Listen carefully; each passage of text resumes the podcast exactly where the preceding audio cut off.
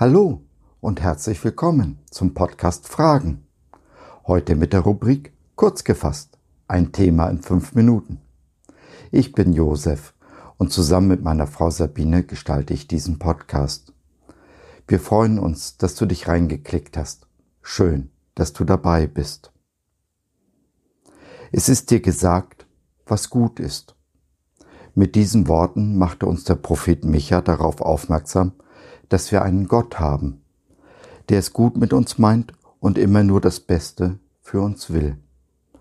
Und so wie damals die Propheten das Volk Israel gewarnt haben, ist es heute die leise Stimme des Heiligen Geistes, die uns Wegweisung und Orientierung gibt.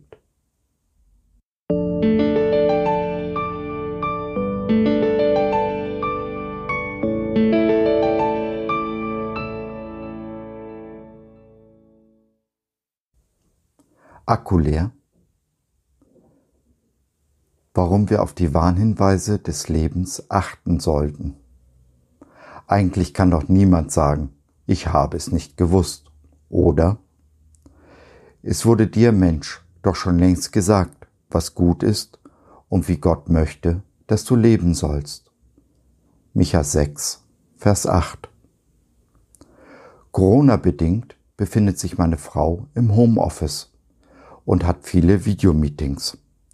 Für die Technik in unserem Hause bin ich zuständig und so habe ich alles aufgebaut.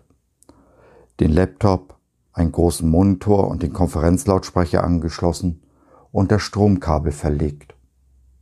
Allerdings habe ich das Stromkabel nur verlegt. Ich habe doch glatt vergessen, es an den Laptop anzuschließen, so dass dieser nur über den Akku lief.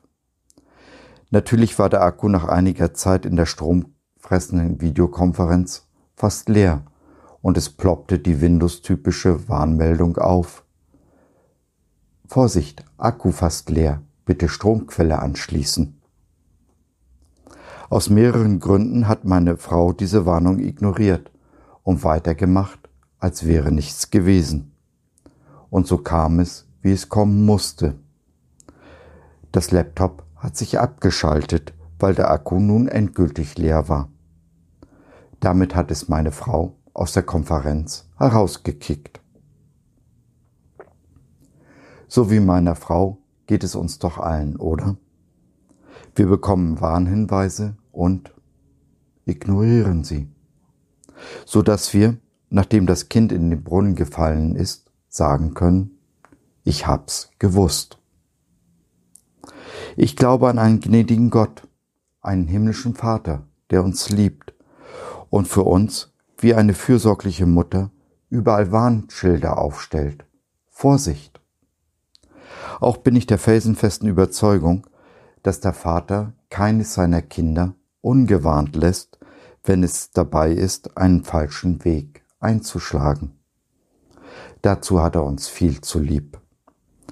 Doch wie oft ignorieren wir diese Warnungen aus den unterschiedlichsten Gründen heraus, die uns in dem Augenblick logisch und nachvollziehbar erscheinen.